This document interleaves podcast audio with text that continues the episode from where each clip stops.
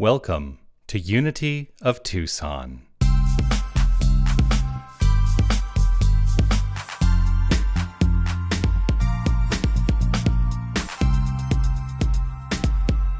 In 1989, I was in high school, and I took a class in high school. It was a class that had the most amazing uh, title that was so relevant and so telling of what it was. It was a class called Social Issues. I'm like, what does that mean? um, social issues class. And we talked about social issues. We talked about a, a, lot of stuff. And one of the things that happened in that class is it was my first real introduction into transcendentalism and the transcendentalist movement. We talked about the transcendentalist movement in that class quite a bit. And I'm thinking to myself now, I'm like, that was high school. I had no idea what it was that we, what, the, like, I, I left that class, I'm like, I know nothing more about the transcendentalist movement than I did when I started here because it didn't make sense to me. And I don't think my brain was quite ready to take in all that information. You ready for some information on transcendentalism? Yeah. Because New Thought has core has its core in the transcendentalist movement. The transcendentalist movement was a philosophical movement in the northeastern United States in the late 19 or 1820s into the 1830s. Um, a court, and you'll recognize some of the authors of the Transcendentalist uh, movement uh, Ralph Waldo Emerson, uh, Henry David Thoreau. Um, there was a Bronson, and uh, uh, Louisa May Alcott was actually a Transcendentalist. And so, like, there are people that you know. And, and in fact, Ralph Waldo Emerson is the most quoted English language writer in history, one of the Transcendentalists. And we use, we use the work of Emerson quite a bit in the work we do here and in the study that we do here. A core tenet, a core tenet in transcendentalism is this the purity of the individual. The purity of the individual. And one of the things that transcendentalism, transcendentalism taught was that society and institutions have corrupted true individuality. Society and institutions have corrupted true individuality. What we're teaching here is individual, uh, individualization, individuality, the expression of your inherent nature, individualized as you. You are unique. Every week we say it. You are magnificent. And you are not magnificent because of anything you do or the structures you uphold or the ways that you show up. You, well, actually, that is why you're magnificent, just because you show up. Period. End of sentence. You don't need anything more to be magnificent. Just show up as your authentic self. Another aspect of transcendentalism that was taught and, and, and supported is the idea that divine experience is inherent in the everyday experience. Sound like a philosophy that uh, we know? The divine experience is inherent in the everyday experience. So, what that is basically saying is this Heaven is not a place we're trying to get to. Heaven is a state of mind, and we get to decide to live it right here and right now. What choice are you making? Heaven is a state of mind. You know what else is a state of mind? HE double hockey sticks.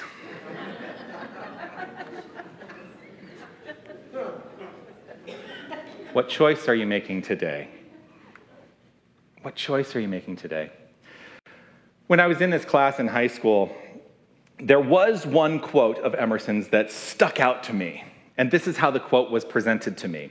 The quote was this Consistency is the hobgoblin of little minds. Consistency is the hobgoblin of little minds. Well, that gave me, as a teenager, it gave me a lot of um, leeway to be inconsistent. Because I didn't want to be, I didn't want it to appear as though I had a little mind, so I found all the ways that I could be contrary and inconsistent, just like every teenager. Sorry, guys, to the teenagers in the back of the room. well, that was my experience as a teenager, certainly not for the uh, newer generations. Yeah, my father's in the back of the room. He, was I inconsistent and contrary? He's nodding yes.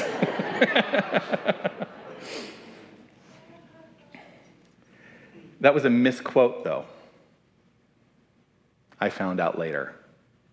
Because the quote, the actual quote is this a foolish consistency. That's an adjective that's very important.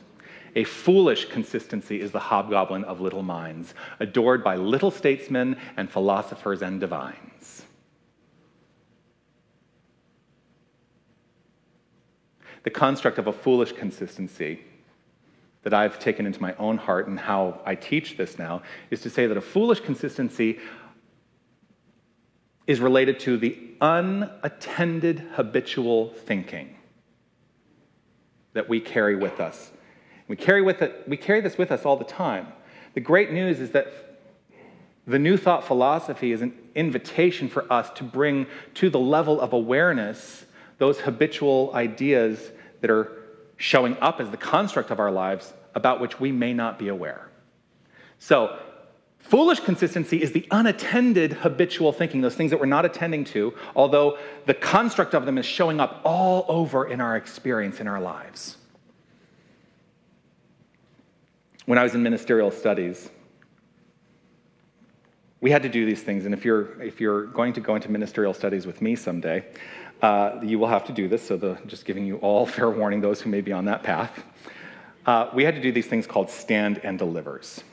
And this terrified me so much that when I became a minister, I actually incorporated the stand and deliver construct into my services for a while. The stand and deliver was basically this here is a random quote. You need to now speak for five minutes on that quote. right? When I first started doing this, whoo, that was tough. I was presented with this quote At the root of all habit is one thing the desire to express life.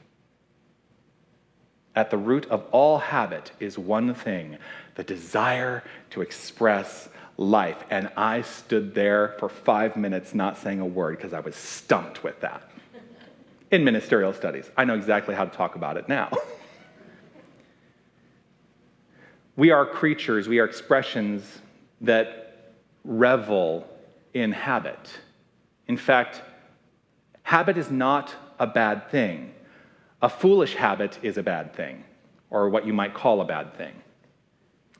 At the root of all habit, whether you call it good or whether you call it bad, is one thing.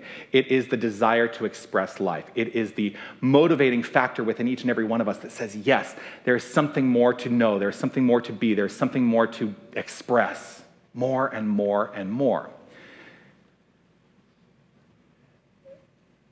And even those habits which can be destructive at the root of that is an idea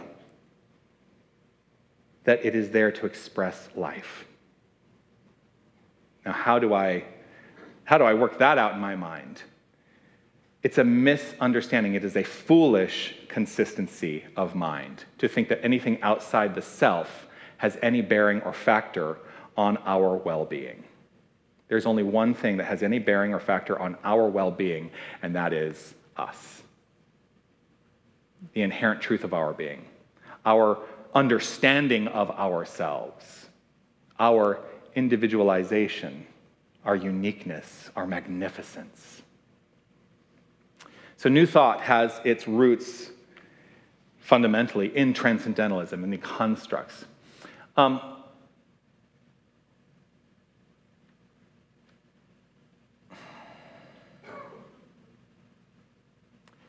I want to note something about part of that tenet. I'm going to go back and read that again. A foolish consistency is the hobgoblin of little minds. And this is the part that I want to take note of. Adored by little statesmen and philosophers and divines. The idea of that adoration of a foolish consistency by what Emerson offers as the least among us, the little people, the little statesmen and philosophers and divines, are those people who don't have a willingness to do what you're doing in this room, which is go on the journey of uncovering and the journey of becoming. So you've already, you're already a step ahead. You're already a step ahead. Now, the philosophical roots also incorporate this idea Society and institutions have corrupted true individuality. Remember when I said that before? Society and institutions have corrupted true individuality, and so I am faced with a paradox in my life because we have created an institution. We have created an institution.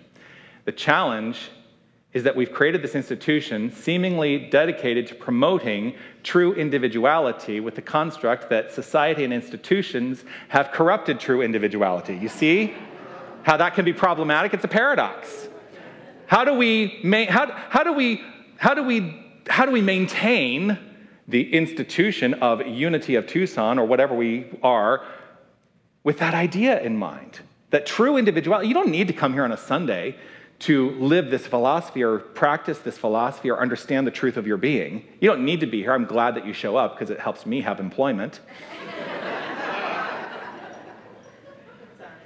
it is, it's honest. Yeah, I'm, I'm, like, come on. I mean, I love what I do, and I love being able to teach, and I love being able to present these ideas to people because, you know, when people walk through these doors for the first time, one of the things I always like to say is, you're here on purpose whether you think you are or not because something drew you to be in this experience. And it may be below the level of awareness. It was something that said, yes, this is for me to know. By creating an institution, we run the risk of letting the institution become more important than the truth. And I've seen this happen repeatedly. I see it happen in lots of institutions. So, what does it mean to belong? Many of you have decided to belong as official members of Unity of Tucson. You've decided to affirm your belonging. What does it mean to belong? Do we or are we asked to give up a part of ourselves, a part of our inherent magnificence, to fit in? I would like to think that here, we're not asking you to give up any part of yourself in order to fit in. But every institution, every construct that we create as a collective is an invitation to not only know something more deeply for each and every one of us, to know how we relate to the organization, but it is also a call to the organization itself to support the best constructs possible all its participants. And it's hard to do that. It's really hard to do that. In the unity movement, there's an aspect of the organization that I have some challenge with, and that is they're really gung ho for us to try and create a brand. There's a constant message of, oh, you should adopt the branding guidelines and use our logo and use the constructs in this way and that way and you know start to adhere and conform and make yourselves fit in. And then i go to them and i say i don't know if you know who i am in ministry but that's not going to work for me. You know why brands work the reason brands work is because, well, I'll speak specifically to the McDonald's brand. Not that anybody here eats McDonald's, except for those of you that do. the McDonald's brand works because no matter where you are in the entire world, the golden arches, when you see those golden arches, you know that a Big Mac is going to taste like a Big Mac. When you've been to one unity church, you've been to one unity church. That's why branding doesn't work.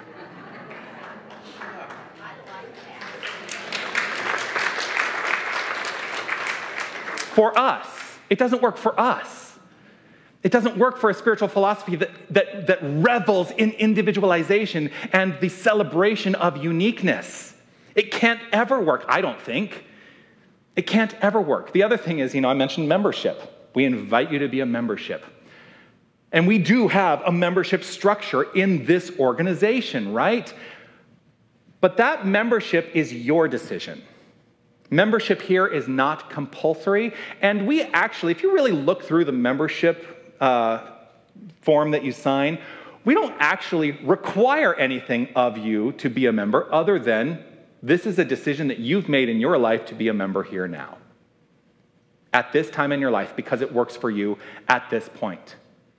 And we see people come and go in our membership all the time. Um, just as a side note, the next membership orientation will be on September 23rd at 2 p.m.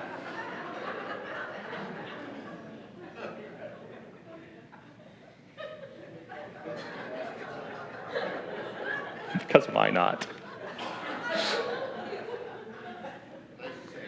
nice segue, Don says. Actually, I just had someone ask me this morning when it was going to be. Laura said that she just had someone ask this morning when it was going to be. Well, there you are. Now you know. September 23rd at 2 p.m. Uh, we'll probably actually start making the official announcement next week. My desire as a spiritual leader is to inspire you to come to know yourself more profoundly than ever before. Which is why at the beginning of every single service, I, and you know, I know y'all probably get tired of hearing me say it, but every single service I say, you may not believe everything you hear today. But it's important to have that reminder, to let ourselves off the hook of saying, oh, well, I hear what he's saying, well, I don't believe that, and then leave and never come back. The invitation for us is to go on the journey of uncovering what it is we do believe. And in the uncovering of what it is we do believe, I think we find the truth of our being, our uniqueness, our individualization, the way we show up as God. I think the most individualized experience we can have is to question. This is a philosophy about questioning everything. We have tenets, we have doctrine, but I invite every single person to consistently question the doctrine, which is why we can then make the claim we don't have dogma. Because dogma is doctrine that cannot be questioned. I ask you to question all of it. And I, and I stand up here every single week, also, oftentimes with a very strong statement that turns some people off. What is that statement? Does anyone know what that statement is? I am God, and so are you. I am God. I'm not saying I am the allness. And I'm not saying it in a way that's, that, that is meant to imply I have dominion over you. I'm saying I know who I am and I understand that about you and that we collectively make up the infinite body that is God. Because that's what God is. It is the energy of creation of which we are all a part. We cannot be separate from the infinite. And so when we say, remember who you are, that's what we're talking about. I am God, and so are you. The issue with this extreme individualization is that we still have to get along with each other in community. Oh my gosh. And community itself is a form of institution, right? We gather in community because of things that we agree on, typically. That's usually what draws communities together. It's what draws this community together. I think we probably have some similar ideas that draw us together and say, yes, we can agree on that. And we will find the things about which we do not agree. That's true. But we live in community. Community is a form of institution. So I will hold to this idea. The transcendentalists were sort of right. They were sort of right, but we still need to find our inner way while we are immersed in outside structures. We can be in community but still find our inner way. There's a construct that I learned about in a particular way, again, when I was studying ministry, this construct called emergent evolution. And the idea of emergent evolution is very simple. It simply offers that change comes from necessity. Change comes from necessity. And that change is brought about by our involving ourselves to allow that evolution to flow forth. And so there is a cause and effect idea here involving ourselves. Involution is the cause, evolution is the effect. Everything that shows up in the world of form, what we teach here is everything that shows up in the world of form is the construct of an inner idea. Charles Fillmore wrote this that which is involved in mind evolves through matter. That which is involved in mind evolves through matter. And so I'm putting a call out to every single one of us to question even more. To question how do we show up? Let us constantly consider how we show up. And there's a challenge in this. A colleague of mine wrote this. This is a lengthy quote, but I want to share it with you all because I think it's important that we begin to turn and look within to see ourselves in the mirror. He wrote this If we are only a philosophy applied to the individual and have nothing to say to the society in which we live, then we have to come to terms with what that really means. We are a teaching of privilege made for those who have the luxury to contemplate its prose and the comfort to pay for its classes and the free and unencumbered mental state of mind to consider its philosophical depth, applying to oneself only that which is appealing and comfortable. I think it's time we turn the mirror to ourselves and say, I know who I am. Now, how do I serve? How do I serve? How do I use what is a position of privilege to lift others up, to be the love about which we speak? How do I do that more profoundly now than ever before? First, let us question the structures we are upholding that no longer work. Ask, are we willing to actively participate in our own evolution? How might we show up as a fully realized individualization in the context of community?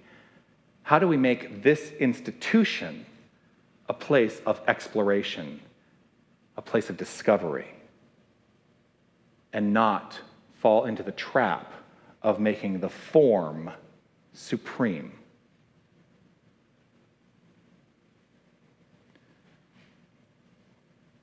Do we promote spiritual truth? I would like to think we do. We promote spiritual truth. What is truth? Well, for me, truth is that which is unchangeable, absolutely unchangeable. It is absolute. Spiritual truth. So we promote spiritual truth. But are we doing that at the expense of our individualization and deferring to the frame of institutions? These are the questions I ask myself. I came across this other quotation that speaks to this. This is a quotation, although I've usually when I have a quotation, I, uh, that I especially if I have a quotation I see on the internet, I always try to source it. I've not been able to source this, but I've seen enough references to this quotation from various different sources that I think it actually is attributable to this person. So this is a quote of Ernest Holmes. What we must avoid is the confusion which arises from a belief in final revelations, from the belief that all truth is at last discovered, or that some one person or some one system of thought has delivered the last word. There are no finalities in any science, any philosophy, or any religion. Through the continual emergence of the creative principle, any last finality proves to be but the beginning of a new creative series. That's an important sentence. Any last finality proves to be but the beginning of a new creative series. This eternal spiral finding its base in the everlasting capital R, reality will never cease to emerge. That's what we're doing here. We're inviting the active participation in our own evolution. Change comes from necessity. I think many of us found our way to this place because we felt there was something necessary in us to change. And by changing our mind, by changing our belief, We are changing the construct of our lives. So let us involve ourselves, our individualized use of this infinite power and presence we call God, to evolve the forms that we have structured. Peace and blessings. You are magnificent.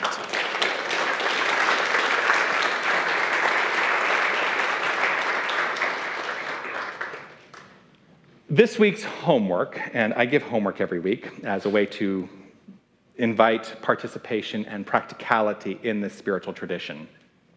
The homework I'm inviting us all to engage in this week is this I would like us all to review the various forms we've adopted as part of our experience and ask this question Do those forms support our individuality or not? Celebrate the individualization of everyone in each of these structures. That's an important aspect of this. As you ask the question, celebrate those who are part of those structures as well.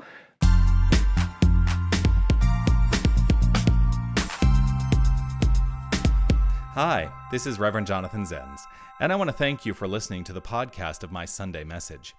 Your financial support will ensure that we can continue to offer this as an option for inspiration. You can make your tax deductible contribution in any amount on our website, unitytucson.com. Once again, thank you for listening. You are magnificent. Namaste.